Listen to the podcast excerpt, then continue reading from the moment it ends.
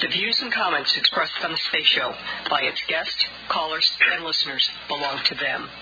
The Space Show and its hosts serve only as a platform and are not responsible for others' comments or views. All topics discussed on the Space Show are primarily for educational purposes.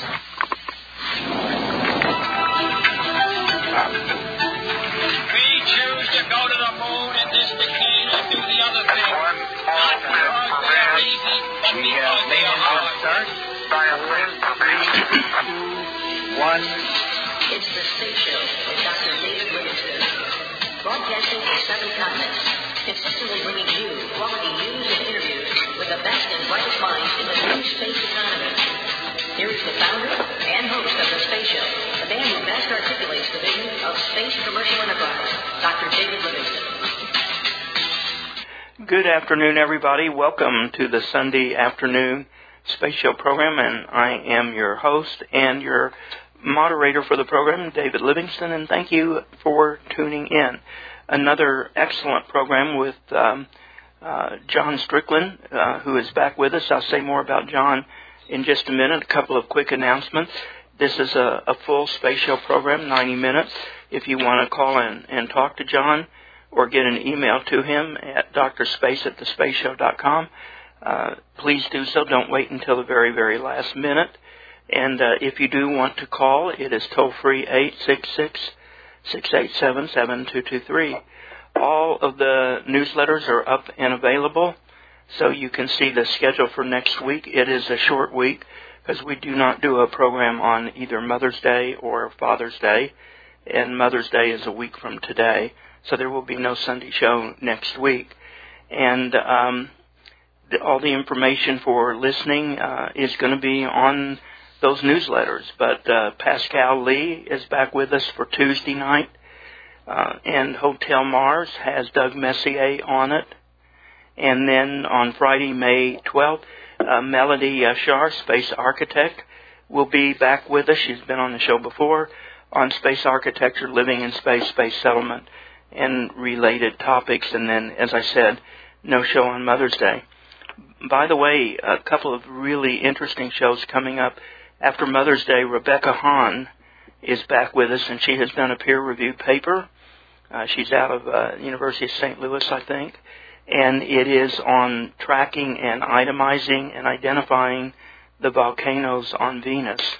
I saw that paper, and it's really fascinating and Rebecca is a PhD graduate student, and she is going to be with us about her paper. And then, uh, real quickly, Friday on May 19th, Anna Krylov is with us. She is the Russian USC chemistry professor, and she has been op-editing and writing articles and peer-reviewed articles about what's happening to peer review in education, and this is worth talking about.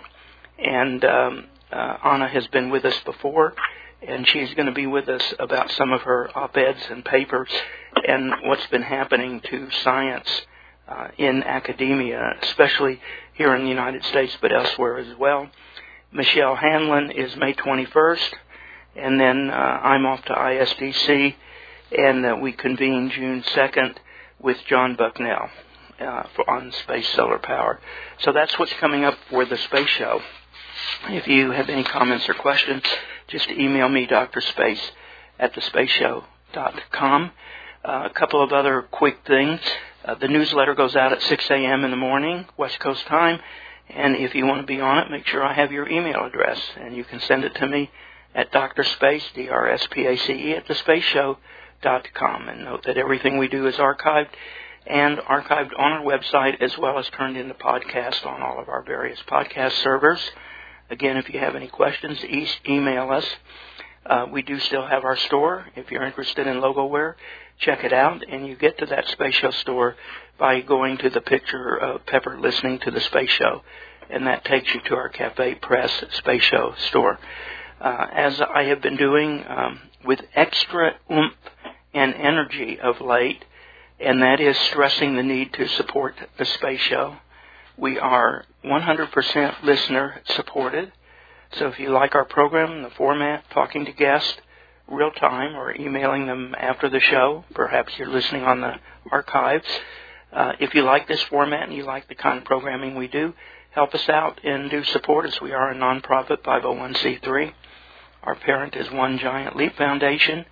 The easiest way to donate is through PayPal, and on the upper right of our homepage, thespaceshow.com, there is a PayPal link. Click on that, and that will take you to the One Giant Leap Chase Bank PayPal page. And uh, that's how you make an easy contribution. And again, if you're a federal U.S. taxpayer, you do get a tax deduction for your gift. For those of you that are using Zelle, and more and more of you are using Zelle, the email address for Zelle is david at one O N E Giant Leap Foundation dot org. And if you prefer to send a check, it's made payable to uh, One Giant Leap Foundation, and it mails to our Las Vegas mailing address. That address should be on the PayPal button, and it's on our homepage. Or simply email me if you have trouble finding it. Um, in addition, we do have sponsors uh, and billboard advertisers, and they get banner ads running across our homepage, which they and they alone can change anytime they want. And if you would like to be a sponsor and have your message read on Space Show programs, full-length Space Show programs, so uh, after John leaves the show, please don't leave the air because I will read our sponsor messages. Uh, but right now, we shout out to Northrop Grumman, the Space Foundation, Astrox, AIAA, Celestis, the National Space Society, and Dr. Haym Benaroya. And uh, again, if you're interested, please email me at drspace at thespaceshow.com. So our guest today is returning guest John Strickland, and many of you know John, and you've heard him on the show, and you know him through the National Space Society, or the Howard Bloom email list, or countless of other sources. He's been an active member of space and science related organizations since 1961 when he joined the American Rocket Society as a student member. In 76, he joined the National Space Institute and L5. Those are the parents of today's National Space Society. He was the founder of the Austin Space Frontier Society and has served as its chairman from 1981 to present. His full bio is on the Space Show. He's a big participant and contributor at ISDC this year not too far from where John is in Austin. It's in Frisco, Texas, which is part of Dallas. And if you're going and you've never met John, find him and introduce yourself to him. You can read his full bio on the Space Show website. John, welcome back to the show. How are you doing? Great. Um, you went down to Boca Chica to watch the launch. Tell us about it. Well, I drove down there uh, because they had a, a scrub. Gave us time to get ready for the trip. And then that one day, then like on a Wednesday, then we drove, drove down there Thursday, eight hours from Austin to Brownsville, got in a motel, and uh, went over to the uh, uh, site at, uh, Boca Chica in, in late afternoon, and we were able to walk all over, over along the road all the way to the beach. Got photographs of the rocket, and uh, then uh, the next morning we get up at 4:30 with our friends from Oklahoma and uh, went to the uh, pa- South Padre Island uh, viewing site, and they had a sort of like a flat beach facing south, almost like the square corner of a long rectangle. And there, the beach there is not sand; it's all jagged trunks of uh, of uh, big slabs of rock and concrete and stuff as a as a stabilizer. And there's a little peninsula to our to our right uh, and they had a huge area set up for all the SpaceX employees as a as a as a safe viewing area. Uh, and the area at when we got there about 5:30 a.m. was jammed with people already, but we had a good, perfectly good view. So um, the, the the thing when the thing was about to go off, and they had a, a hold. I thought it was going to be a 20 minute hold. Put my camera away, and then they suddenly there it goes and we because I didn't have a radio or anything because uh, it was a long walk into the to the beach, uh, and the rocket uh, basically struggled to t- climb out of the cloud. It created a huge launch cloud. Um, they, they left the booster on the pad for six seconds to turn all the engines on while it was scouring this huge crater. in the concrete pad under the launch stool, which supports the launch ring, not a launch pad. There's no real launch pad there. Uh, if you had a launch pad directly under the rocket engines, uh, the un- unimaginably bad things would have happened. So, um, the three engines did not start at, at liftoff. Um, as I say, the launch cloud was so large that some people thought the rocket had already exploded. Uh, so trying to clear the tower did not do very much damage to the launch ring, which contains all the launch pad equipment. Um, the flame goes through the middle of this ring. That was the whole idea to minimize damage. Um, this the launch was excruciatingly slow, slower than a space shuttle or even a Saturn V launch, of which I've witnessed both. Um, uh, the biggest thing that I noticed was what I call the supersonic crackle. It's not just the roar of the engines. The, the gases coming out of the engines at near hypersonic speed is interacting with the still air around it, making lots of little supersonic shock waves, and that's what makes the crackle. Each one of those is a miniature uh, sonic boom, sort of. And it, it, the crackle at that, about six miles away, was almost ear splitting. And it, the vehicle, this was a, this was a, this vehicle was a beast that dominated the whole area for probably at least uh, uh, uh, five to ten miles in all directions. Anybody was inside or outside would have heard it and gone outside. And it gave the impression because it was struggling and going straight up and sort of toward the east that it might explode or, and fall on in an area that it wasn't that it wasn't supposed to fall on. But it finally gradually moved toward the east. You could see flares in the exhaust all the way along as it climbed up, as one or one or, one or more engines uh, had to shut down or had problems. Um, so engine 19 had to be shut down at 27 seconds into flight. One center uh, engine, one of those that gimbals, was obviously out. The heat shield damage to another engine occurred at about 62 seconds. In 80 uh, near engine is 30. Uh, the damage to the steering and uh, system occurred about 85 seconds. And shortly after that, a slow tumble of the vehicle started. Not a fast tumble, a slow tumble. This is a 400 foot long vehicle. Uh, if it was tumbling fast, it would surely be pulled apart by its own centrifugal force. But the vehicle held together with the engine still all firing. Um, the uh, button, they pushed the button finally after several tumbles, and you could, with, with a different person's video, that was much sharper, um, you could see the, the gas, the gases eh, coming out of the fuel tanks. The vehicle still did not rupture until 40 seconds after they pushed the button. Um, the engines continued to fire until the actual vehicle breaking up uh, instant occurred. Uh, they got a huge amount of data. They, they launched this vehicle because they have a whole row of vehicles in waiting, like ladies in waiting there. Um, and they couldn't continue to work on these vehicles and build them correctly without the data from an actual launch. And so that's why they launched this vehicle, which otherwise would have been scrapped anyways, turned back into uh, stainless steel. So uh, that was that was my impression of the launch, and it was like the Apollo or shuttle period, with a sheer number of people watching uh, in a actually much more restricted area. Because of the, I'm sure there were other people watching at other sites. The Rocket Ranch had a site that I did not go to.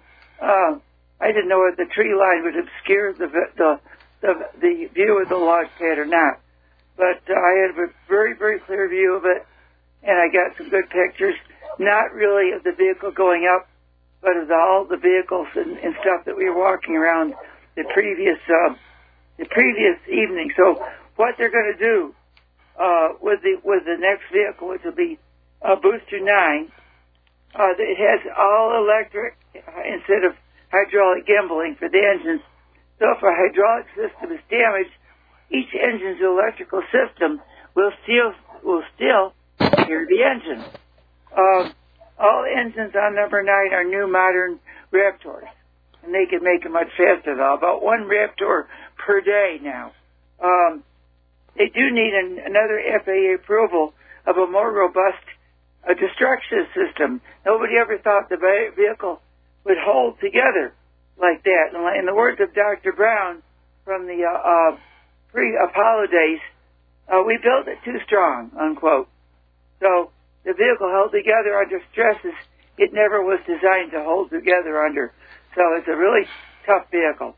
Um, and the engines continued to fire, even though there was visible fires at the back of the at, at the back of the vehicle among the engines, and the engines just kept kept running and running.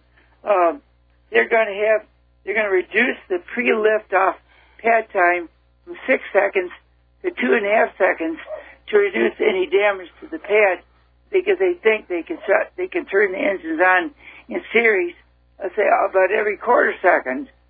So that's important. You're also going to have a huge uh, twin layered water pancake underneath the, the the launch stool. That's the stool with the three or the four huge legs that supports the launch ring at the top, just about 60 to 80 feet above the ground. There's no there's no launch pad directly into the rocket. The launch any concrete is about 80 feet below. Uh, that's the concrete that the flames gouged the crater in and blew blew up c- concrete powder or what was concrete powder miles away uh, and threw pieces of concrete several thousand feet.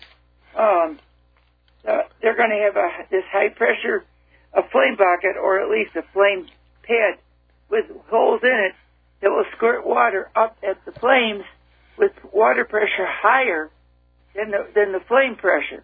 So hopefully the uh, this this pine creek will not be will not be melted. I still suggest that they have a flame bucket that aims the flames up at about a 20 degree angle in a radial pattern around the base of the uh, the launch stool um, that would keep keep the the exhaust from blowing up a lot of dust in the, in the neighboring area.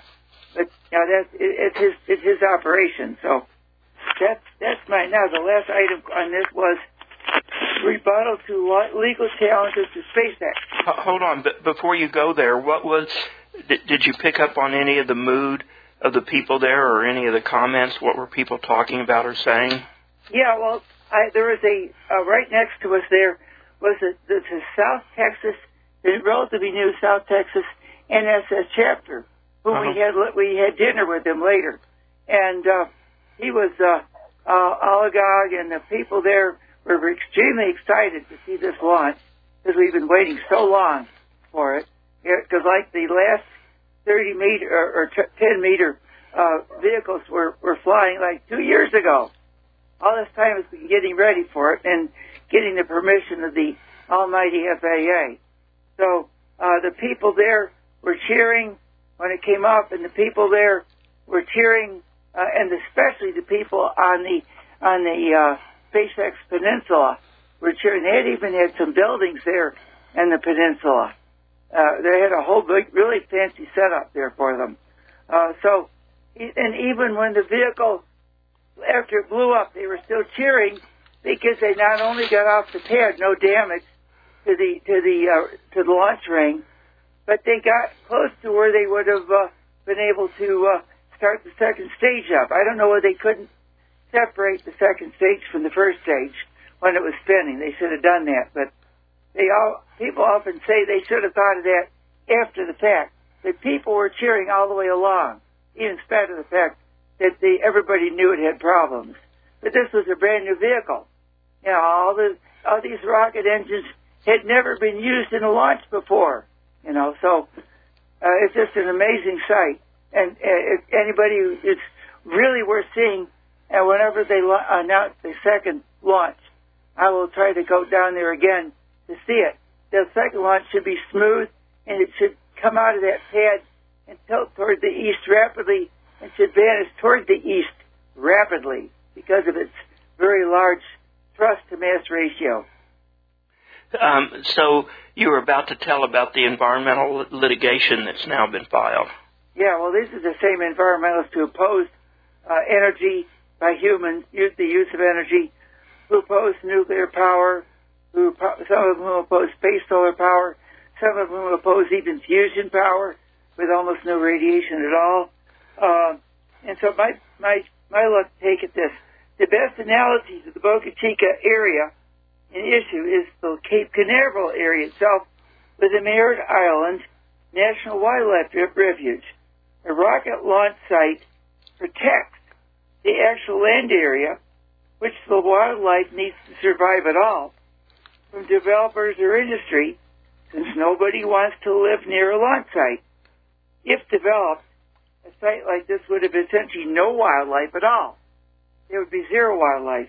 None of the materials ejected from the concrete pad are toxic, by the way, and no animals or birds were hit by pieces of concrete.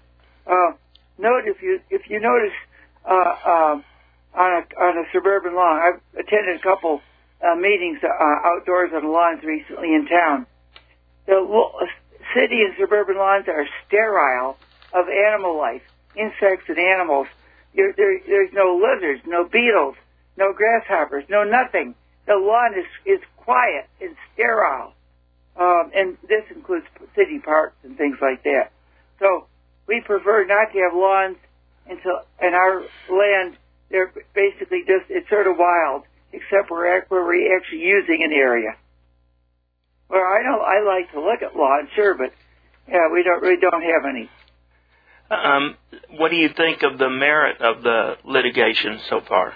Oh, I think it's meritless because these groups, they they get money, they get contributions, and they get ego boost from the uh, from the ability to stop somebody from doing what they want to do. So it's just you know it's the same group that fought them earlier. So they, there's no damage to, that anybody can claim to any damage except SpaceX property, which will be quickly repaired. Is is there any feedback yet from from the FDA, or all of this is too new? You're not not the wait. FDA, the FAA. Sorry yeah, that. Yeah, yeah, You have to wait for months. But even then, they really didn't say very much about the about the previous uh, issue, which or the giving the launch license. Has So Musk I don't know that you'll hear anything. has Musk said anything? Well, I, other other non-SpaceX sources have said that the the, ca- the cases are meritless. That's all I know. I Um, haven't paid much attention to it. I mean, they could hold them up, and the Biden people could uh, could support them and tell the FAA to stop Biden, and that could be the end of his operation there. And then they could prohibit him from using a launch site at the Cape. And you know, to launch to orbit, you have to use at least an eastward or northward or southward facing coastline. You can't launch from a westward facing coastline and let less like at Vandenberg, you can launch south at an angle from it. So he, he'd be in a, in a hurt, and I think he'd be angry enough to move to another country. country. Well, he'd still need a launch license, so I don't know what that would gain him. Well, if yeah, but if he moved to another country, they they couldn't control him. That's not true. He's a he's a U.S. citizen, and the rocket has U.S. components in it, so he is subject to getting a U.S. launch license. So well, then he's could got control. a whole other company in a different country that has an eastward-facing coastline. It may take him a while, but he'll still do better than the SLS will. Um, do the you? SLS costs, aside from anything else, four billion dollars to launch, and Elon figures it will probably cost the cost to, to SpaceX will cost about less than a hundred million, possibly under five million to launch if it can be easily landed in the entire rocket reused when they get it all all working in good order. Um, A year or two, you know. do you um, uh, see his moving to the Cape? I mean, I know a lot of people say that's the alternative. There's been people posting on Howard's uh, email list that, that he's going to probably move to move, move to the Cape because Boca will not be accessible due to the environmental litigation. How, what's your take on that? Well, he has an industrial site at Roberts Road, which is sort of, I think, northwest or north of the VAB, if people know where the VAB is. Uh, and then the uh, launch site is northeast of the VAB, uh, you know, closer to the actual beach. And like launch complex 39A and B are the two uh, Apollo and shuttle launch sites, and one Right. of those is was turned over to SpaceX. And they're still afraid that the rocket would damage the um, the, the the Pad 39A itself. If they're they're using that pad to launch Falcon rockets from, they could use they could theoretically use it, but they'd have to rework it because, as you know, any concrete underneath the rocket nozzles is is gone. You know, and they probably would say, "Oh, the rocket, this rocket would damage our crawler transporter, which has it's right under the rocket, unless they don't even use it." They would, I don't know if they'd use it at all, because they can direct the rocket directly. They they use what I call a tire mattress to move the rockets from uh, at Boca Chica from the factory area, which is about a mile and a quarter inland from the from the launch area, which is about maybe a thousand feet or less from the beach. So the launch the launch goes directly over the beach. I I actually walked out to the beach and collected a, a few seashells, of which all the, uh, the big jeep people were running their jeeps over the seashells and crushing all of them. So that was a little bit annoying, but I got a nice, uh, a lot, a few shells and a quite, quite a few pretty shell fragments from from my grandniece. Um, listeners, um, the telephone line is available if you would like to um, talk to uh, John about uh, Starship or, for that matter, anything else. The number is eight six six six eight seven seven two two three. We're going to switch topics in just a minute, so uh, this would be a great time if you have any Star Starship uh, commentary. Uh, email uh, for John is Dr. Space D R S P A C E at the Space Show dot com. Are you going to post any of your pictures anyplace, John? Do you have a website where people can see the If pictures you that want you me to send in some of my the pictures that I took of the of the launch area and the and the building area uh, uh, the evening before the launch, which I got some excellent pictures because I was wa- able to walk past the rocket and then back past it when the sun was lower and got the sun glinting off the stainless steel rocket very nicely. And even my brother got a picture uh, looking inside one of the uh, Hiberias, and you could see one of the other uh, starships inside it. Um, you have an email from Todd in San Diego, and Todd says, uh, John, during your uh, first part of this broadcast, you have been um, talking about energy issues, and um, you've made some fairly negative comments regarding the Biden administration uh, being against this, this, this, this, this, this, and this. Uh, we do have some possibilities for space solar power. There's a lot of news about maybe nuclear propulsion is finally coming to be, maybe even more nuclear power terrestrially. Um, what are your thoughts on finally being able to get energy from space and use nuclear energy in space? Well, I, I didn't say that the Biden people were against space solar power, but I said their policy of actually shrinking our economy and, and our energy production while in enormous hordes of people are coming in at the southern border, adding to our population who will need energy to live at the same level of energy use as Americans, which is about 11 kilowatt rate of energy use as a constant rate uh, for, for, for each U.S. citizen, which of course varies by the citizen. Uh, so yes, um, the, we're going to be going into a, a, a, a coverage of space solar power. Uh, I've been following the environmental groups and their attitude toward energy um, from since the early 1980s, and there's still three uh, of the main environmental groups that are actually opposed to uh, to nuclear power. And I think I have the they here. Um, here it is. Yeah. I can pull the right sheet up. Well, it's, I think it's like, um, I think the, um, what is it? the the, the green uh, is it green Greenpeace. Greenpeace is one group. Um, I'll have to pull up my original document here.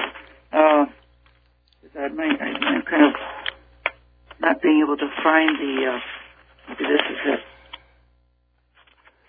Well, uh, uh, move on. Wait, Otherwise, the you'll. Greenpeace is one. Uh-huh. Um, and there's a, several other ones. The Sierra Club actively opposes nuclear power. The Environmental Defense Fund supports existing plants, but is against new ones. Uh, Greenpeace uh, actively opposes nuclear power, saying that wind and solar are more environmentally friendly. And if you think of all the incredible amount of materials that all that all those windmills and solar cells that you can't recycle easily. The Audubon Society asserts that nuclear power is not a desirable option to reduce greenhouse gas emissions. And that's, that's there, so, and then so on and so on. So, uh, the Natural Resources Council is skeptical of power generated by existing technologies, which might support, might support a new generation. So, that's that's yeah, very brief coverage. I would I could go over the whole topic. I have a whole Well, what what's, sheet on it. what is the space industry doing or benefiting from or contributing to or doing something to energy from space and energy in space?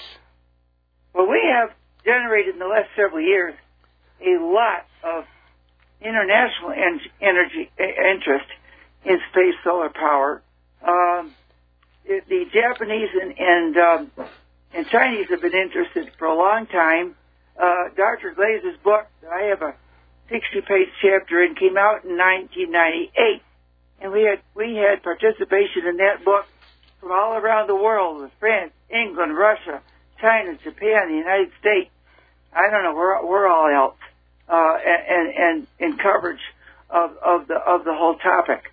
But uh, then it went through a period of not very much activity, and then about about 2008 there was sort of a rebound, uh, and it picked up a little bit again.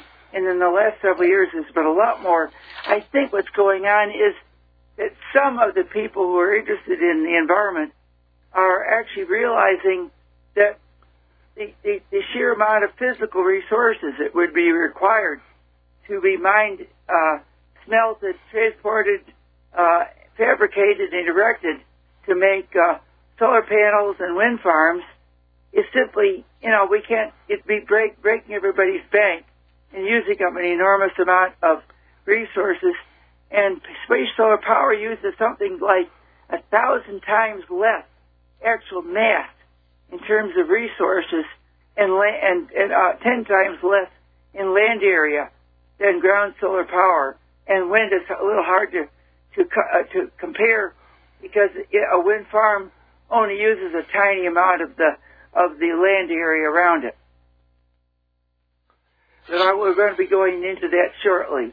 But the, the many one uh, result that I that I read in my uh, in my research here um, is that this uh, particular article that came out is did a, did a survey of the environmental scientists, and they discovered that the environmental scientists uh, generally were supportive of nuclear power, but the people in the organizations were not.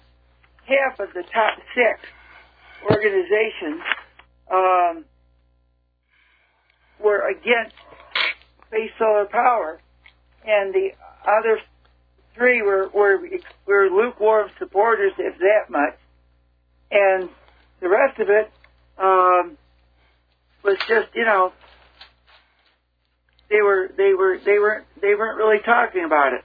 The other organizations don't talk about it; they don't want to offend anybody.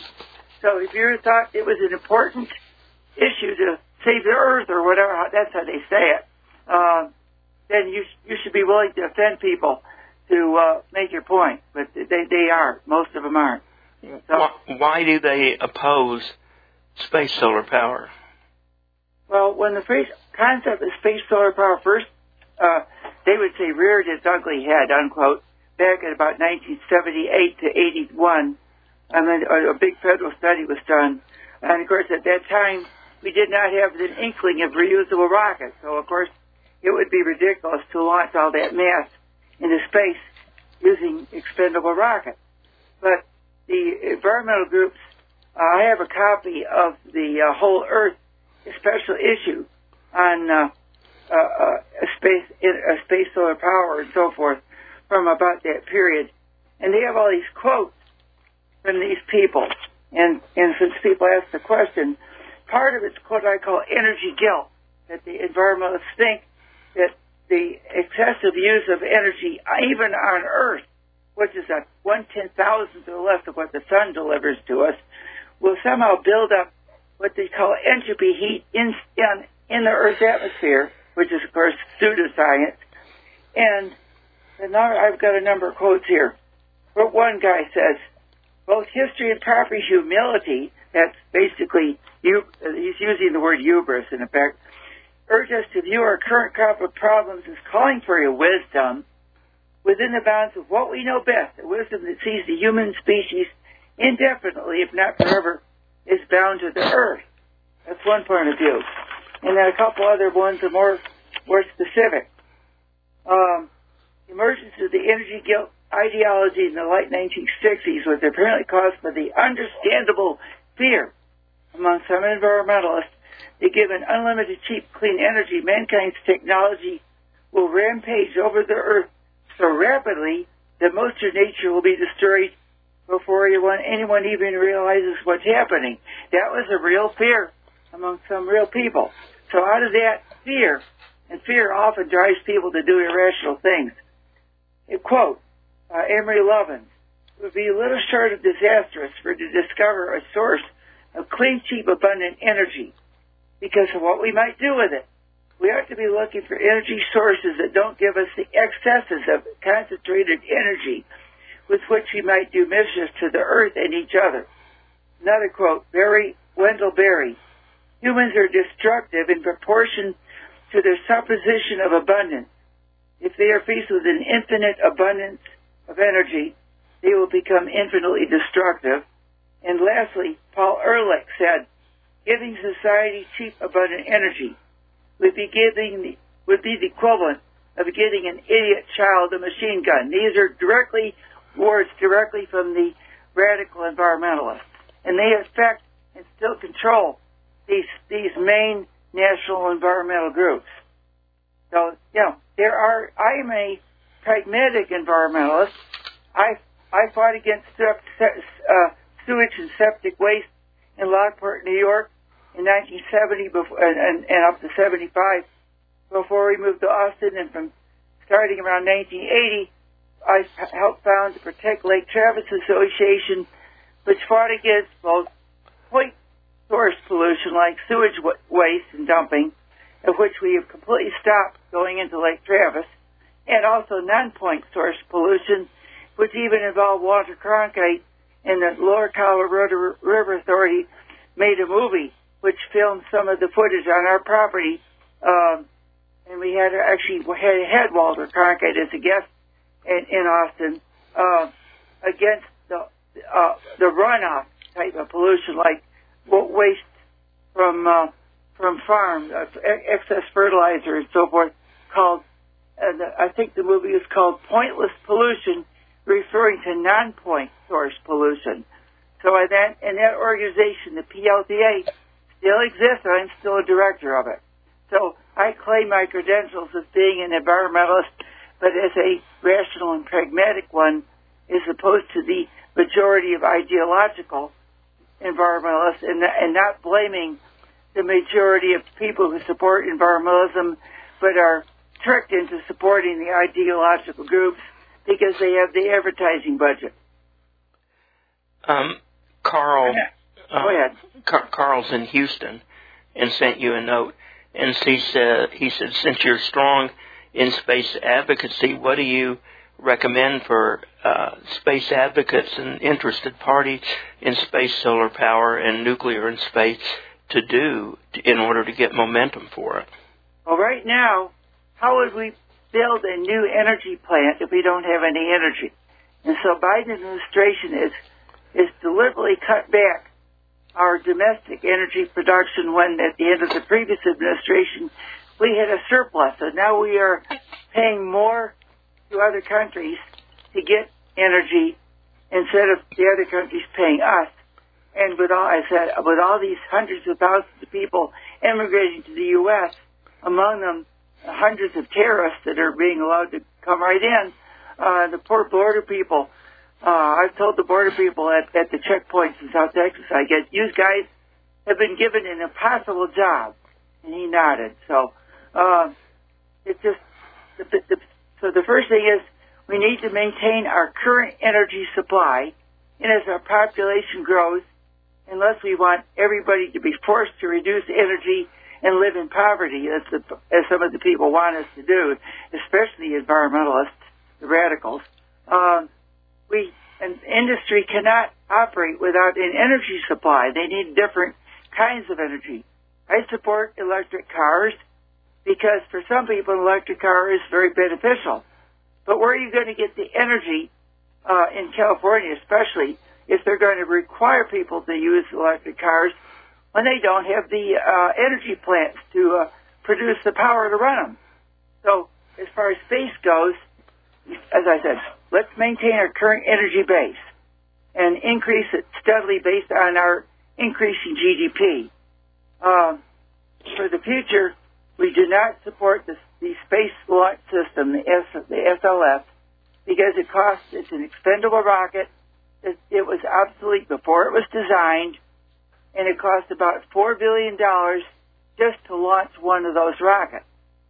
Now, if you're, if you're a uh, mission manager or a, a chief scientist of a planetary mission and are offered a launch that the SpaceX might offer for 100 million and offered another launch by NASA for four billion uh, uh out of their out of the NASA, out of the budget for that particular mission. Which one would you pick? Well, assuming reliability is a constant, then uh, the 100 million always. Yeah. Now, of course, remember how many blowups they had when they were developing the, the Falcon, because Elon is is perfectly welcome to blow up rockets. And I know people have a huge reaction whenever he blows up a rocket. But he does the development process much more rapidly because there's nobody on board, right? Right. Uh, there are no property damages occurring to the except to the rocket, and they're it's going to be thrown away anyways. Uh, all the other rockets before Elon were always thrown away. The only rocket that was never thrown away until NASA got hold of it was the DCX. I saw that DCX, the second launch, take off go up a couple hundred feet, hover in midair perfectly still. Uh, uh, September 11th, 1993, at White Sands, and gently come down and land.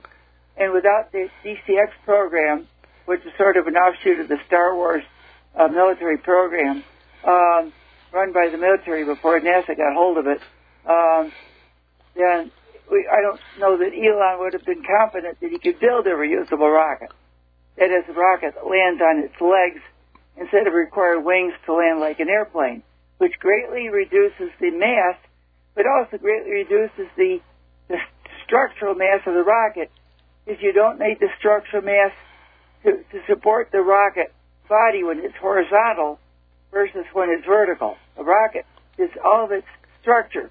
It just is designed to support vertical weight. And wings are a very large horizontal weight when it's coming down and landing. So that's the advantage of landing vertical. It also takes less propellant.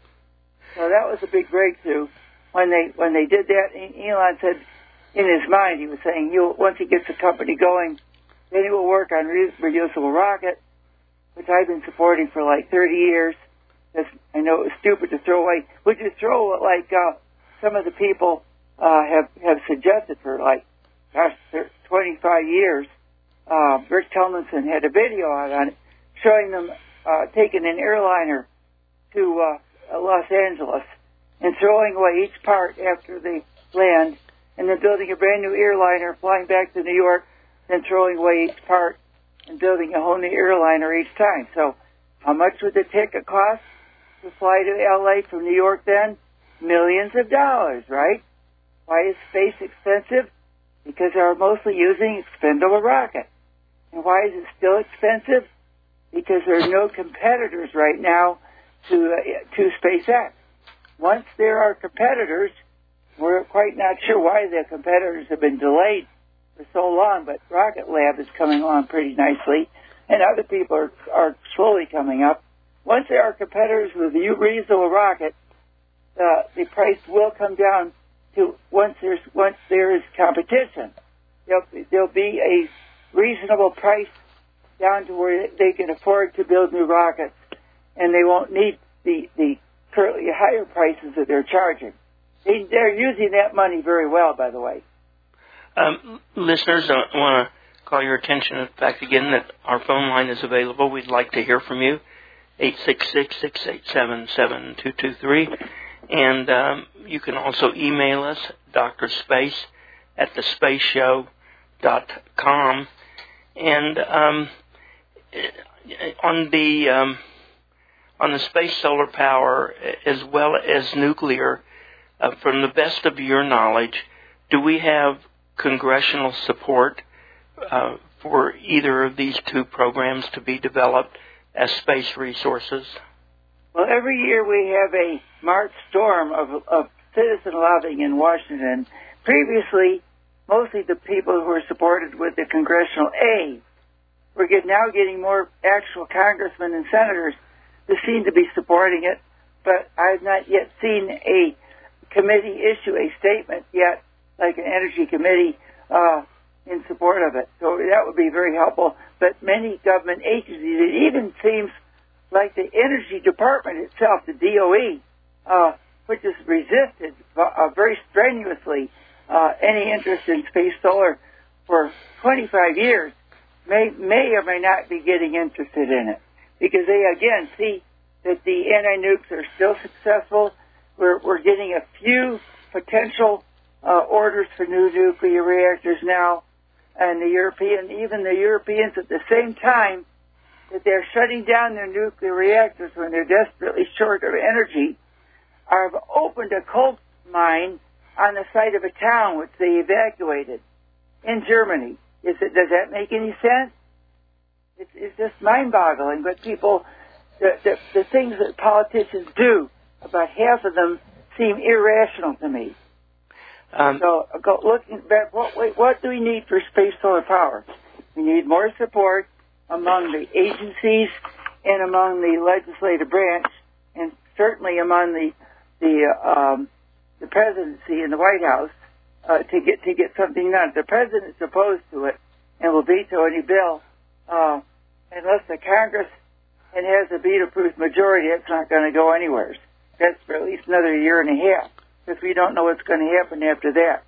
Um, so we do need to have a, a good steady energy supply so we can build new energy plants and build new factories and so forth.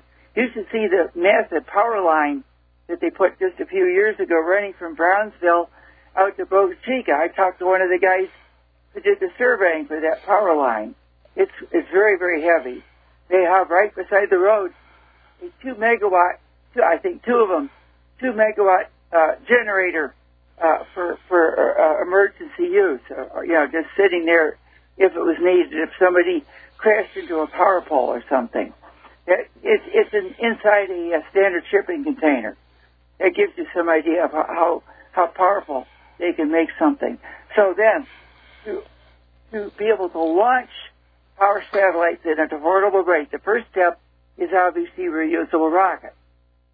Um, and Elon is, himself somehow thinks that because you're converting solar photons into electrons, into microwave uh, photons, and then back into current, uh, is is there's too many conversions, and somehow that that seems to be, to be a waste of energy.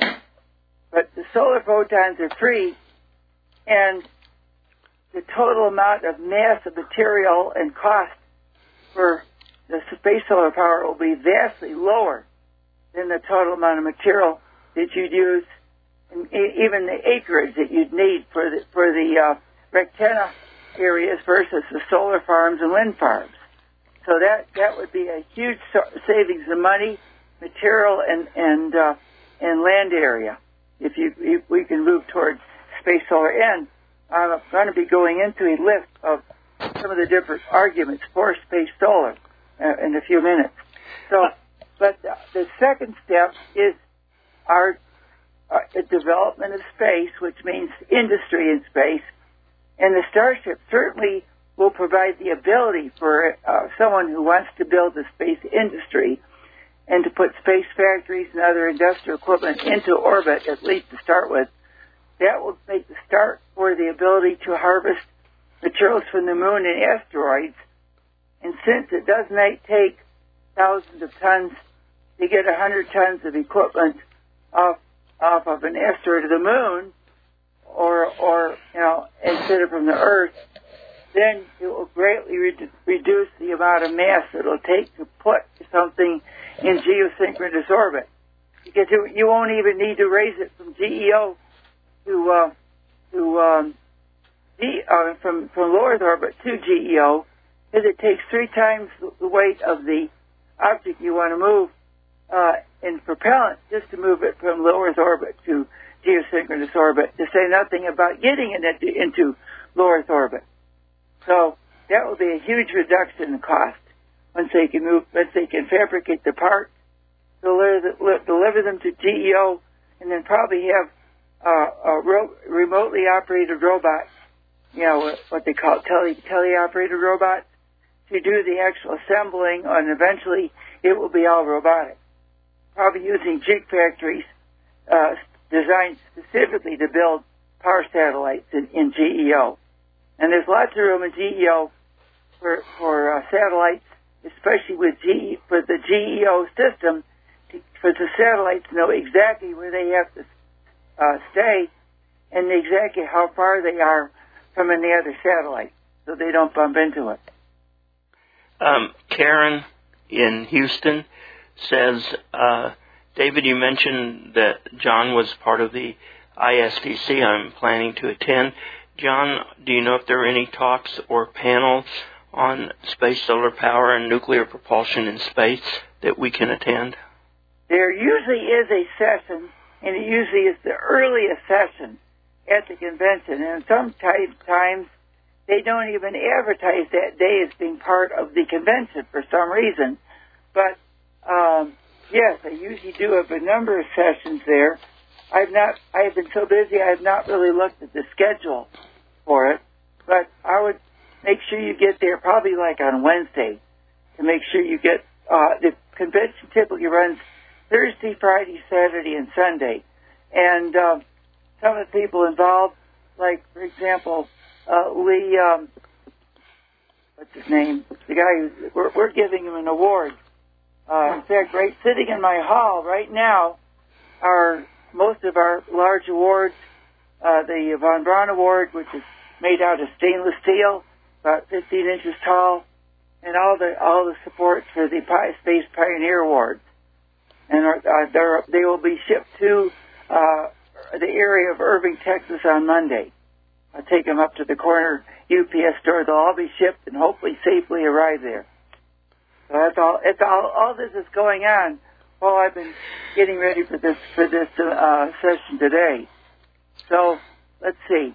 Um, it, I think the key to um, production of space solar in bulk in a typical power satellite for like a typical five gigawatt power satellite, the initial ones might weigh between 15 and 25,000 tons. They would probably be built using ground materials. You could build a, a one gigawatt satellite would still be worthwhile to build the Rectenna. The Rectennas typically uh, are about, I think, 80 kilometers uh, or, or so, but they you can use the land underneath the Rectenna grid for farming or grazing, and you could build it over a desert. You wouldn't hurt the desert, so it, it wouldn't really hurt the, the occupation of the land. You wouldn't right want to build it right next to a city but you would want to build it next to a major uh, high tension power line so you can get the um, power from the Rectenna site to the city. Uh, but once you once you have access to uh, materials from off Earth, then the big thing will be how quickly and efficiently can the power satellite be constructed. The secret to, to that is a jig factory. A jig factory is a industrial jig, not a dance. And in fact, there is a. I found a jig factory once on the internet, which was a Irish school on, on dancing, um, and it's an industrial tool to keep all the parts of a workpiece, the thing you're building, motionless while you're working on it. In this case, the entire factory is the jig, and the jig is the factory, as you're talking about an object miles or kilometers long in size. But you have to be kept in, in, in position very precisely. And as the robots take all the parts from a tug, and the, the uh, unloading robots unload the parts, they then take them on robot trains into the factory, where where the work robots, assembler robots, take the parts off the train, move to their workstation where they know exactly where they are, they know exactly where the uh, workpiece is, and they attach the pieces to the um, to the uh, power satellite, the, the the back edge of it that's being built, and the satellite is gradually extruded, the finished part of it, from the edge, the open edge of the jig factory. There's a, a there's an image that, that NASA drew in my book that I show in my chapter on space solar power that shows this original uh, artwork. And I tried for several years to find who the artist was. I never could find. I just attribute it to NASA. And NASA doesn't even acknowledge they created the term jig factory. I'm sure I remember it, but I use the term jig factory. I once a couple of years ago, I got it back onto the internet for, it was there for a while, then it disappeared again. Uh, so define it again for us, okay? Okay, jig factory is a very large structure. Doesn't have to weigh very much, but it's a stiff structure that to keep things. If you put things in orbit and they're not together, they will slowly drift apart due to the gravity gradient forces because each object is its own is its own individual orbit and so, it, it, because it's in its own orbit, it will slowly drift apart from any other object, even though those objects are touching each other initially. So, the basic rule of a jig factory is everything must be attached to something else. So nothing drifts away, and there would be a special robot whose duty it would be to retrieve objects that got loose. That would be, a, and, and the basic rule is no space debris inside the factory. There also is a shell, uh, a thin shell around the factory to reduce thermal heating and contraction because of metal. If you've driven over a bridge, you know what expansion joints in a bridge are, right? Uh huh. So our 50 foot bridge here on our property uh, has an expansion joint, and when the first cold snap in the winter, you can actually see this 50 foot long concrete slab shrink in length by about an eighth of an inch.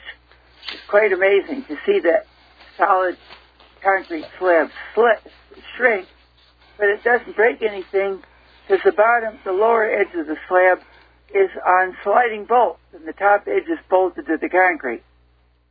That's how they build the expansion uh, uh, joints into bridges.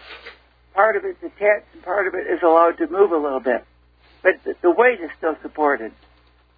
Otherwise, the bridges would, would be broken by, by the heating cooling of the sun. Um, what, what, what, other questions might you have? I could talk at length about jig factories for use, for use in building any large structure, space colonies of any shape.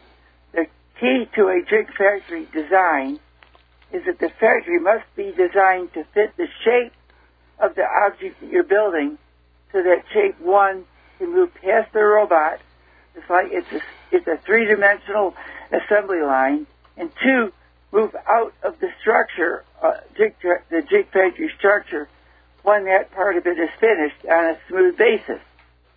So, a jig factory uh, uh, for a for a um, power satellite would be like a long, narrow box with one side open. That's where the where the power satellite comes out uh, a um, a jig factory for a for a torus would look like a huge piece of macaroni, about 300 meters in diameter or so.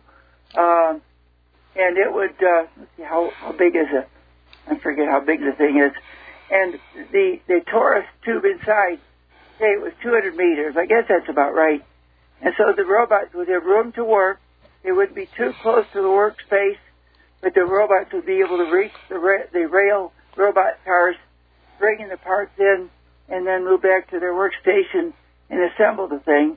And it's this is, a jig factory operates on a repeat, assemble, move, repeat, assemble, move basis. Uh, so the robot assemble, everything stops.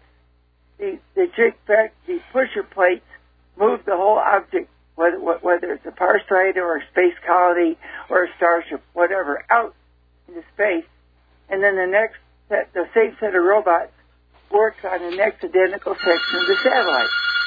It's a very simple concept, but it works. Just like uh, Henry Ford invented the assembly line where where the assembly line moves past the workers. They had previously invented an assembly line where the work where the workers had to move past the pieces that were being assembled. Henry Ford had a better idea, and that's why one reason he was so successful, uh, other than really taking care of his workers. Hey, John. Yeah. You've got a caller. Let me take your caller, okay? Okay. Uh, hi, caller. Welcome to our program. Who are you? Where are you, please? Hey, David. This is John in Fremont, Welcome. California. how, how are you doing? Yeah. Hi. Good. Good. Good. Uh, hi, John. Um, I'm looking forward to meeting you at ISDC, and um, I'm sure that uh, you know we'll have big discussions on space solar power there.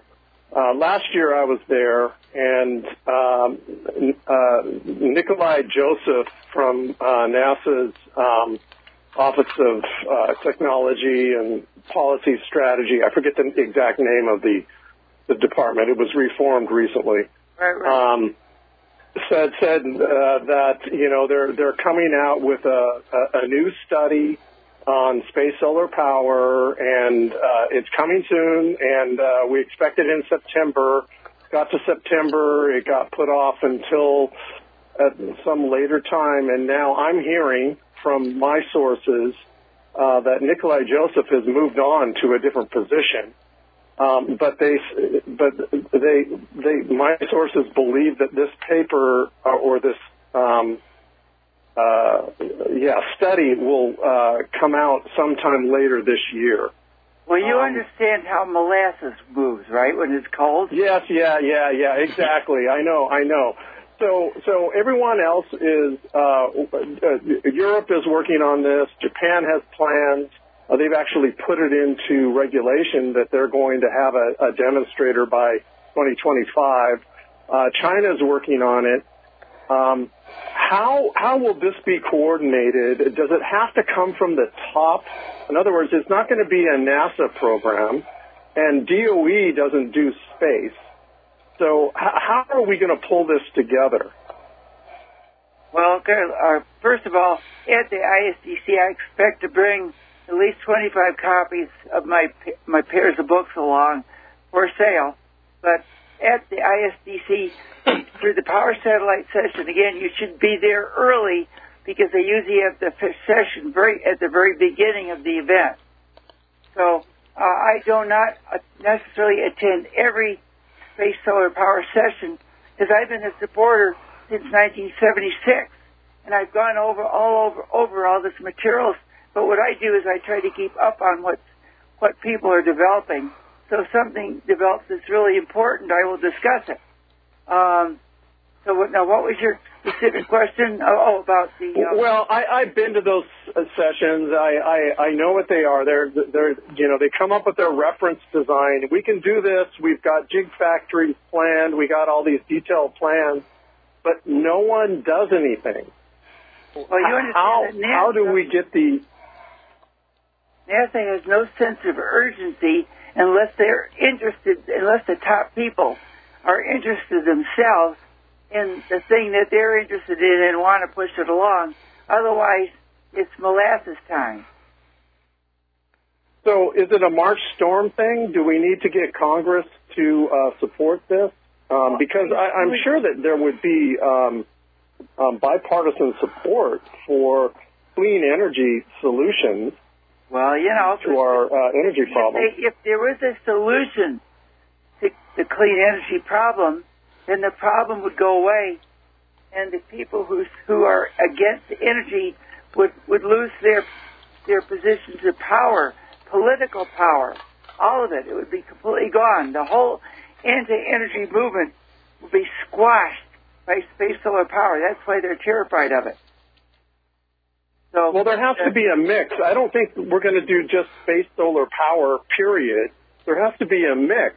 And, you know, gradually fossil fuels will be reduced, but it's, I mean, we need them now. We need power We're- But we're um, for, for many years to come.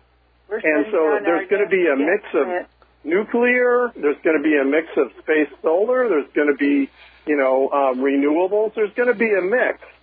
So um, it's not all one or nothing. Well, see, I, I'm 100% in favor of that, but right now they're still shutting down a natural gas plant, uh, which is the, the, one of the cleanest energy sources in terms of carbon that there is. There's no more places to build hydroelectric dams. You're not going to get out of that. Uh, it takes probably even, even if all the regulations that were created by the Greens and the, the environmentalists uh, and with their influence on the feds during the 70s and 80s, even if all those are rescinded, a nuclear uh, plant still takes a, probably a minimum of five years to build, and with the regulations, it'll take a decade to build. So that's not going to come along until 1933. I mean 2033. So, uh, so what we need right now is for them to stop shutting down reactors, for them to stop shutting down uh, natural gas, and for them to stop stop shutting down coal plants, at least until we have replacements for the old plants. And I don't mean replacements daytime only or wind time only. I mean we call base load power, which is 24-7 electricity with a backup. Which means like a huge battery farm or a huge uh, um, pumped hydroelectric plant with a huge reservoir. And and the, in the Niagara Falls area where we used to live, they had this enormous reservoir. Took the water from Lake Erie, pumped it from the Niagara River uphill into this reservoir, which was built just for that purpose.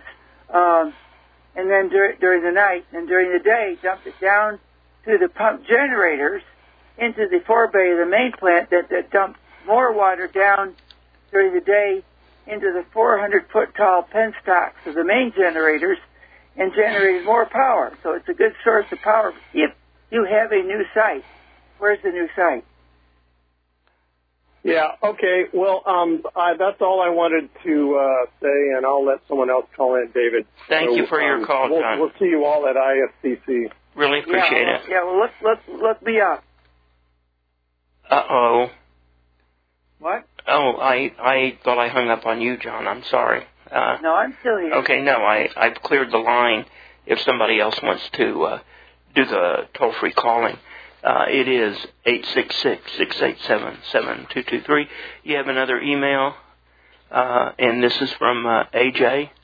In Uh, uh, AJ, he's on our on our discussion group. Okay, so he says I'm speaking on space nuclear Thursday during my ISDC talk uh, titled "Why Space Exploration at 10 A.M." which is part of Living in Space Track organized by Dr. Bell. Nuke is going to be absolutely essential for energy for living off planet. Thank you, AJ. Well, so he's probably talking about surface use. And in the addition, we can use reactors for nuclear thermal propulsion, which gives you twice as much propulsion uh, uh, per pound of propellant as chemical propulsion, maybe three times. But it would be a little hard to repair the engine, so those engines would be used for a certain amount of time, and you could probably refill the tanks, but you couldn't service the engine unless you had a radiation-resistant robot. Which they, they maybe they'll come up with that. So I support all these different. I support a multitude of different energy solutions because we really do need uh, the, the the energy groups who try to shut down as many forms of energy production as they can. So the more forms we can come up with, it's a little bit harder for the anti-energy people to shut them down because there's simply more targets that they have to shoot at. Um, Dr. Sherry Bell sent in a note and said, uh, basically, I'm paraphrasing her. A few minutes ago, you you mentioned all the uh, ISDC awards and the Pioneer Awards. Uh, you should mention who's getting the Pioneer Award, plus the fact your host is getting one. You might want to do a shout out for that since you're on David's show. So, Well, yeah, you, uh, uh, Dr. Livingston is going to be getting a Pioneer Award in the in the uh, media space media category. Um, let me. I didn't expect to to uh, talk about the award specifically, but I'm simply going to carry in the box. It's the fastest way I can do it. Give me about ten seconds here.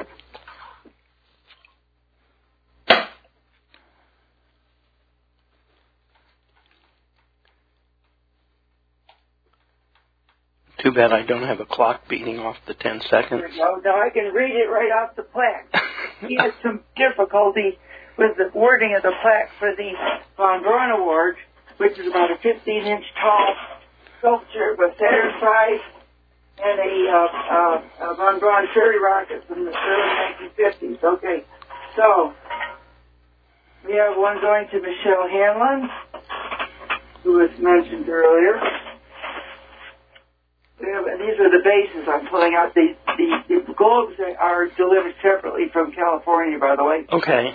We have one to Jared Isaacman, who, who's um, funded uh, an orbital flight with a crew, private crew.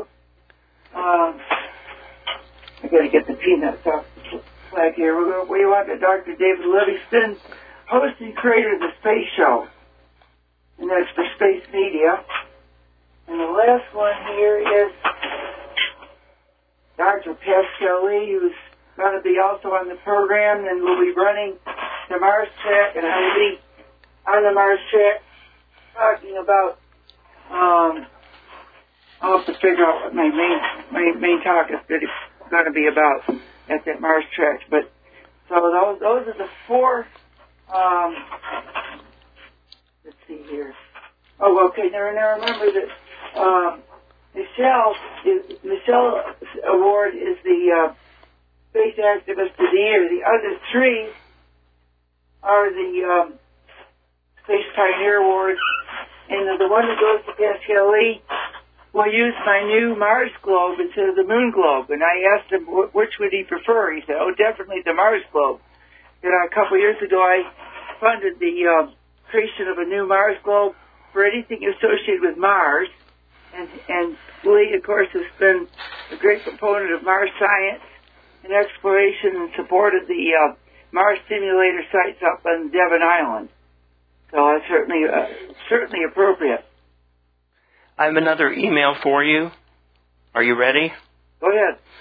Um, so um, I'm going to preface the email because this uh, comes uh, a, a little close to the to the line on our effort to, to try not to, to take partisan sides. I But- un- I understand that. Okay, Uh, but I- I, I'm go- did, I didn't mention which party the the well, uh, Ben Ben in Denver says, gentlemen, um, if you really want to know why no progress is made on space solar power, or very little progress is made, and the same for nuclear, as Fremont John asked, you have to quit listening to the words that Congress and politicians say as to what they intend to do, what they're doing for humanity, and what their intent is because they're damn liars.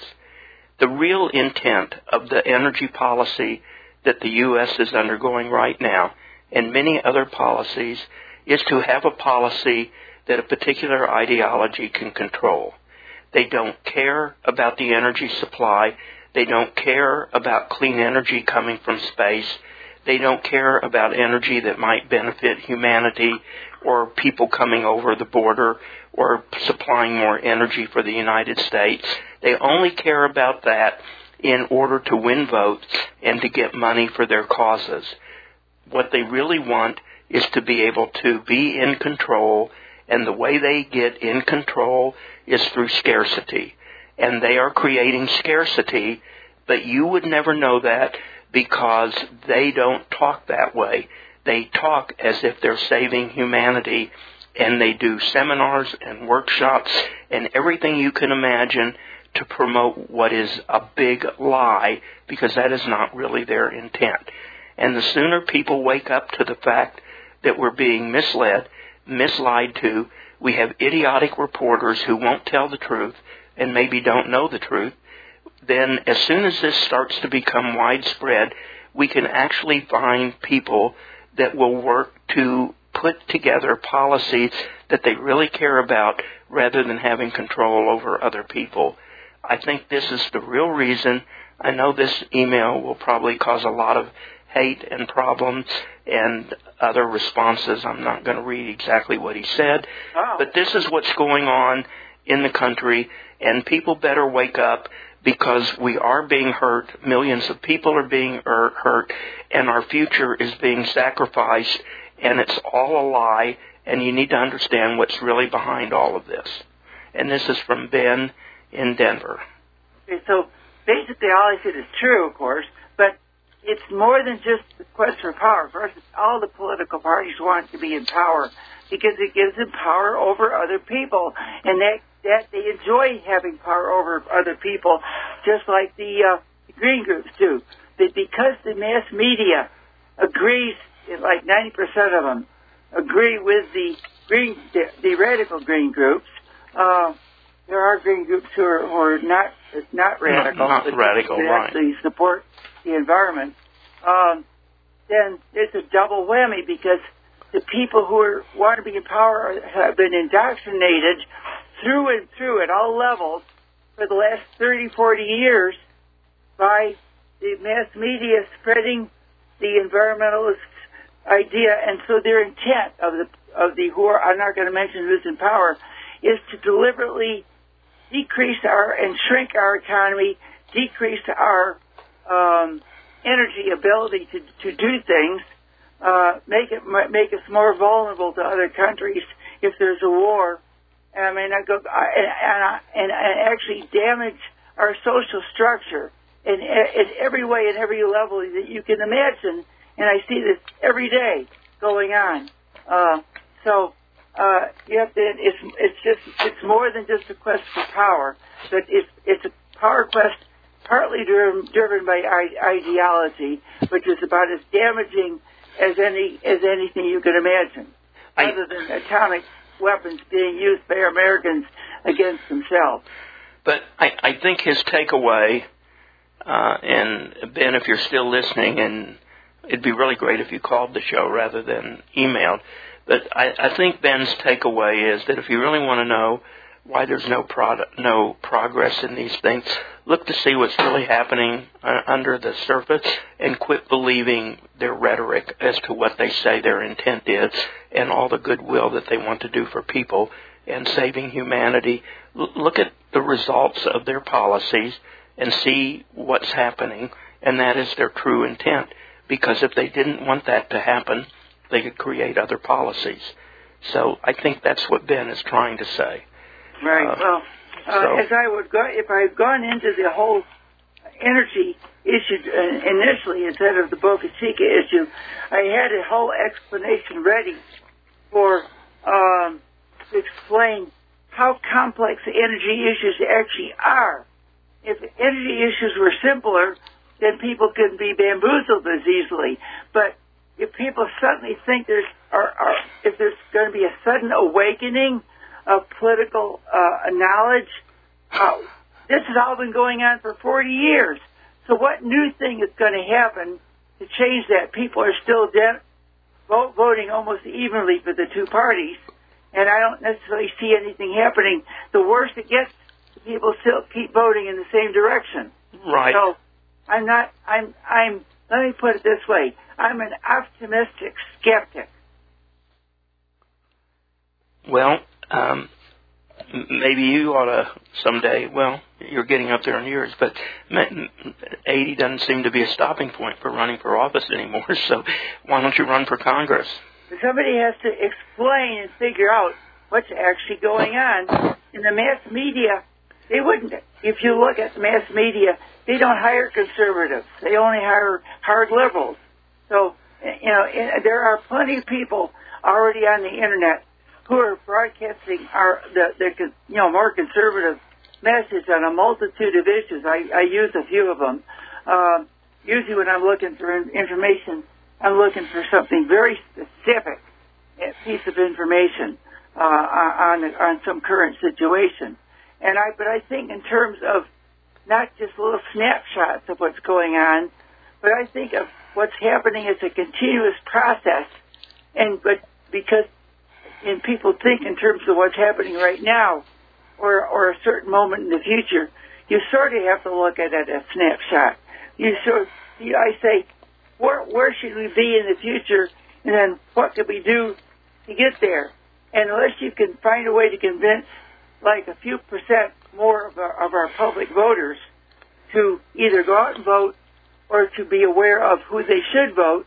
And when they, they simply, the average person cannot understand the, the complexities of the energy issue.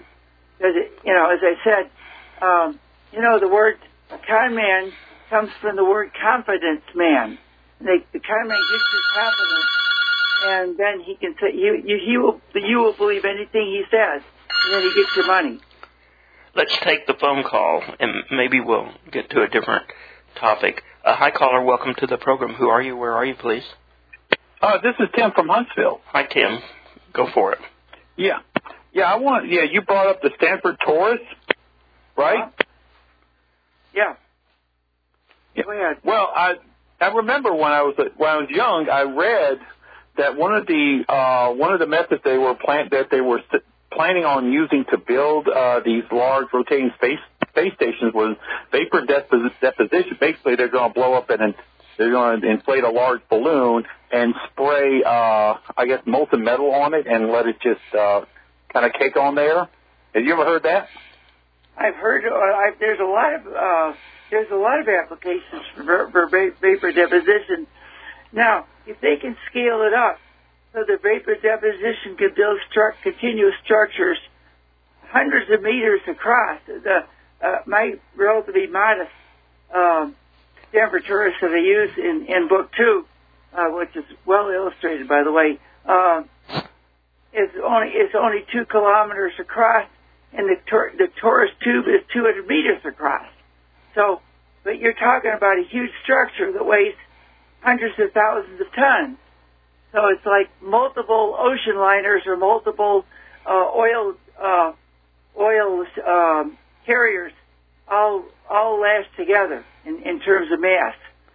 So uh, I, I, it's quite possible you you could develop uh, uh, uh, the ability to do things like that, so that instead of robot uh, actually building the thing, uh, you would have a ring of vapor deposition but it might still be in the jig factory, and the, the vapor deposition equipment would be relatively close what you call the working surface, the uh, the the workpiece, so that you can operate that under in a controlled environment without the expansion and contraction of the of the workpiece whenever it went into shadow or sun.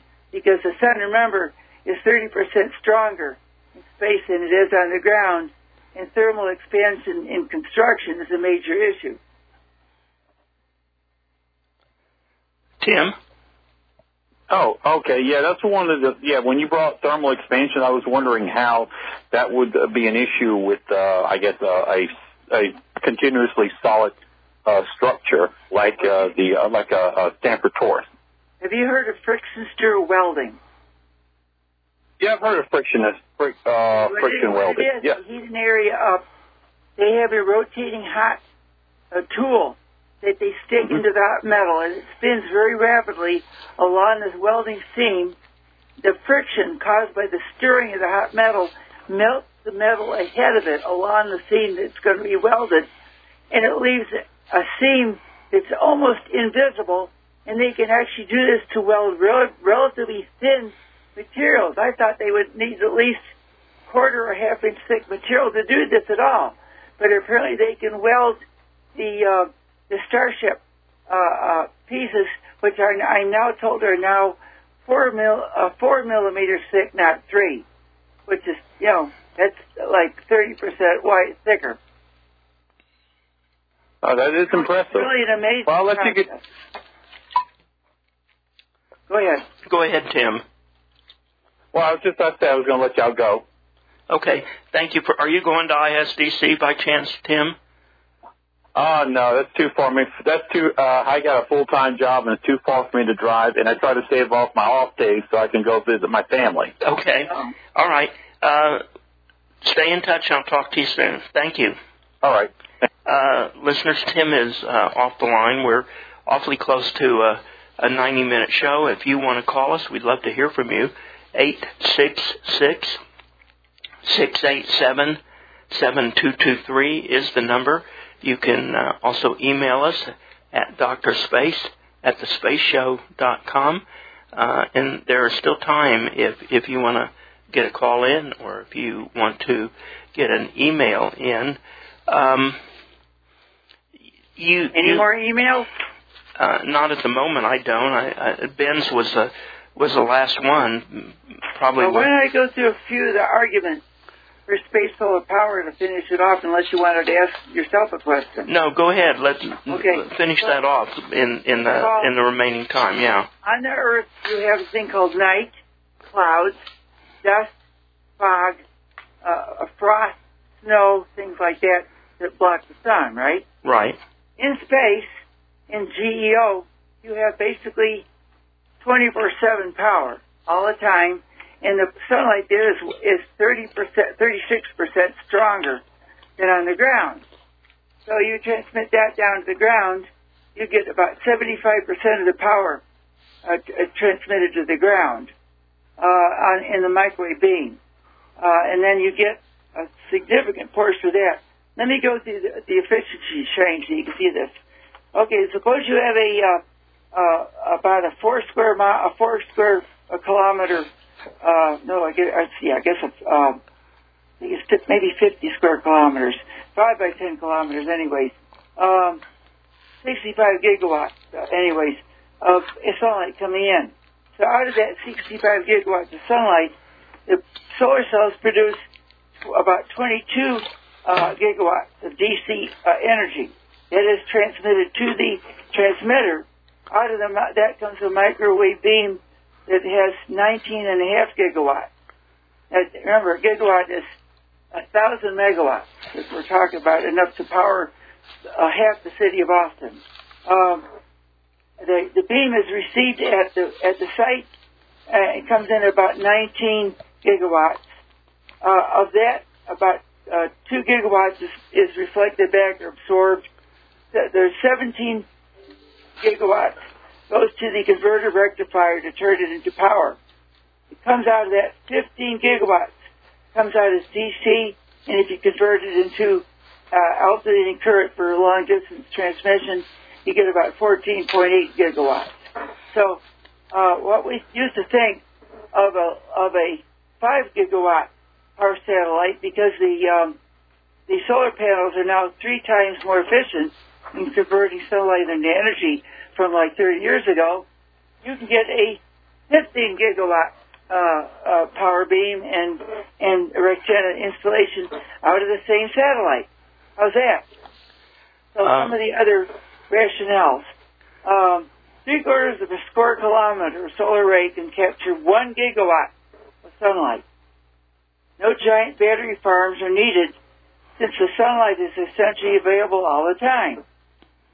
Power is available all night long and during cloudy weather. The very high, the, the, the, the satellite system is very high power availability. Most other kinds of systems have to go down for servicing a lot of the time. When you have no moving parts, you really don't need any servicing. There's also high transmission efficiency from space to the antenna. There's a high conversion efficiency from microwave beams to electricity. The amount of heat produced on the ground from the beam being converted is about 5% compared to about 65% for ground solar. So when you're making electricity of out of ground solar, 65 of that goes into making heat on the ground right in the atmosphere. So, so much for that. Um, there's a much smaller footprint in the ground. A 5 gigawatt power set would need a 100 square kilometer array compared to a 500 square mile, uh, let's see here. Yeah, uh, array and batteries for ground solar. I got this misworded a little bit here. I'll have to re- write, that. The average estimate for the Rectenna installation is 10 times smaller ground area for space solar. Uh, much smaller total equipment mass. We're estimating the total equipment mass might be as much as 1,000 times less for space solar versus ground solar, probably including wind. The microwave beam is 25% as strong as sunlight, or only 250 watts per square meter. If you go out in the full sun, you're getting four times as much energy from the sun as you would get if you're standing right in the middle of the beam. So it's not going to boil your blood. Birds would, would, would love to sit in it to get warm during the winter. There's essentially no moving parts in the Rectenna or the satellite. Uh, the parts of the satellite are mostly identical to each other and can be mass produced and assembled in place rapidly, as are the parts for the Rectenna, unlike ground, ground plants, which have thousands of dissimilar parts. Uh, the Rectenna is virtually impervious to damage from wind and hail, as it is like thousands of small wire TV antennas. There's no damage to the solar array in space from rust, dust, snow, fog, corrosion, freezing, vandals, wind, hail, etc. The land under the Rectenna can simultaneously be used for farming and grazing because most of the sunlight gets through to the ground. The main roadblock for the space solar power was high launch costs, and Gibbs is taking care of that, even though he doesn't believe in it. Uh, base materials will also be able to be used a little bit later to construct the power satellite, satellite to reduce transport costs even more. Solar power satel- uh, photovoltaic cells are now three times more efficient than they were 30 years ago. So that I went through the whole list in about 10 minutes. So, or I guess we're almost at the end of the end of yeah. The so uh, I have two emails. So Tim sent in a note saying he forgot something. Blue Origin created a 3D printer that takes lunar regolith and produces silicone wafers for photovoltaic cells. Wants to know what you think.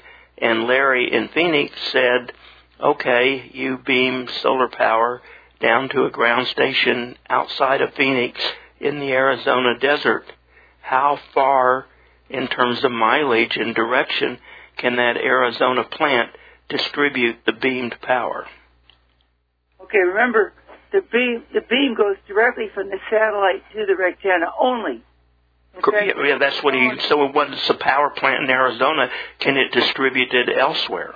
Well, they, they're transmitting power from West Texas solar farms and wind farms to to Central and North and East Texas. That's 500 to 800 miles, and there is a huge fight by the ranchers to keep them from building the power lines that transmit multiple gigawatts power every day from West Texas to Central and East Texas. They're so tr- it can be transmitted probably. You can probably transmit it across the entire uh, uh, zone. You understand that the like the ERCOT, the electrical uh, uh, uh, zone, was it of Texas, uh, can only be about a thousand miles wide because that's the maximum width for an electrical distribution system because of the frequency of the 60 cycle. If you get it too wide, it would be out of phase at some point. Just like a, an orchestra, if it was if it was a thousand feet wide, we, we would not be in sync with each You other. right. It wouldn't work. And what was the first question? Uh, 3D printing uh, lunar regolith uh, for silicone wafers for photovoltaic cells from the moon. Blue Origin want, Okay, wants so to know your thoughts. Lots of silicon, lots of oxygen, and other metals on the moon. But to make anything, you have to you have to separate those materials from the regolith. Um, the, easiest thing, of course, is the water, which you can get out of the ice in the polar deposit, and basically nowhere else. Because anywhere else it's parts per million. It's a joke. Um, but then you separate you you you uh, reduce all the metals, and then you have the individual metals like silicon. Then you have to purify the silicon because a, a silicon wafer is completely useless unless it's extremely pure silicon. Then you have to dope the silicon very precisely to make the individual chips. Then you've got chips. So the question is, you know, you have to have a whole series of, of equipment on the moon to do this. It isn't one piece of equipment. But with the help of the Starship stage, once they get the, the Starship launch system running, uh, you should be able to launch 150 tons into orbit. And by refueling the uh, Starship stage with tankers, uh, using a number of tankers loads, which each tanker will land separately and be reused again and again. You might even reuse the tankers for the same launch, for the same mission from orbit. Uh, you can land at 150 tons on the lunar surface, and you can land if you need hundreds of tons of equipment on the lunar surface within a month or two, and bring your lunar industry up rather rapidly. But you have to design the equipment first, and nobody that what they're doing, they're designing it on a small scale. But what I've said on these current lunar missions, they should be sending prototype uh, pieces of equipment, really tiny pieces, to demonstrate each piece of the equipment to see will it work on the moon properly. Then once they knew that, then they could design the the uh, uh, industrial scale equipment. Then they can launch it to the moon. So it could, it could be this could be ramped up very rapidly if people felt urgency. But NASA and its contractors feel no urgency. That's the issue. Um, and of course, how do you get them to feel urgency? That's a sixty-four dollar question, right? Well, we we need to give the the Congress critters forty thousand lashes with a wet noodle. uh, they they might enjoy that, John. That that, that that may be the wrong incentive. I, I don't I don't know. Well, at least you don't don't want don't want to hurt anybody. It's not like Captain Hook. I'm, I'm not I'm not I'm not qualified on how to give incentives to elected officials. Um, or maybe maybe a better example would be the movie Damn the Defiant. um, It's a good movie, by the way. uh, you have a late phone call coming in. Hang on. Uh, good afternoon, uh, caller, and uh, welcome to the call. Well, welcome to the show. Excuse me. Uh, who are you? Where are you, please? Uh, this is Sherry Bell from Las Vegas. Hi, Hey, Sherry. Sherry, Hi. how you doing? Also, just want to say hi to you guys. Did you have a question? Uh, you know, uh, how many things, how many presentations are you making at the ISDC? I know that I'll be making one at the Mars Society. I'm extremely busy working on a number of additional projects which will be forthcoming. I can work on one project with Hoyt Davidson, another project with uh, with some other people that will eventually be articles, might even eventually end up in articles in Ad Astra, but we won't know until we have the the product. So uh, yeah. I'm not going to say too much about about it until we spring it Yeah. on the people who are Well, good. who are the intermediaries. Right. Well, are the, you know, uh, usually you're involved with uh, the Space Solar Power Track. Is Howard Bloom coming, and are, are they going to do a I little know Space Solar Power coming, but uh, uh, I know that that uh, that um, Lee, um, what's his name, Pascal Lee, will be running the Mars program, and I will be giving Yeah, but that's the not Space Solar in uh, on that. Probably I'll Yep, be giving yep. my my uh, volatile transfer program where you take the nitrogen on Pluto and give Mars its atmosphere back. If that nitrogen is doing absolutely no good uh, sitting on Pluto, and we won't even use Right. all of it. right? It'll take a, take a century or, or and a half to to move it all, but then you bring you give Mars its atmosphere back, and water will flow. The dust will disappear, and then you can put blue green algae in the water, if nothing else, and it will start to make oxygen all by itself, Right. just like it did four and a half, uh, two and a- two billion years ago. Right. The, the great oxygen revolution, when all the poor uh, anaerobic bacteria died.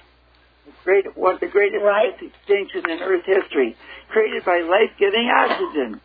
The bear. So you're going to kill all the anaerobic uh, life on Pluto, huh? Well, there's no I'm life- kidding, John. It's a joke. I know. good, a joke. a good example of anaerobic life is botulism.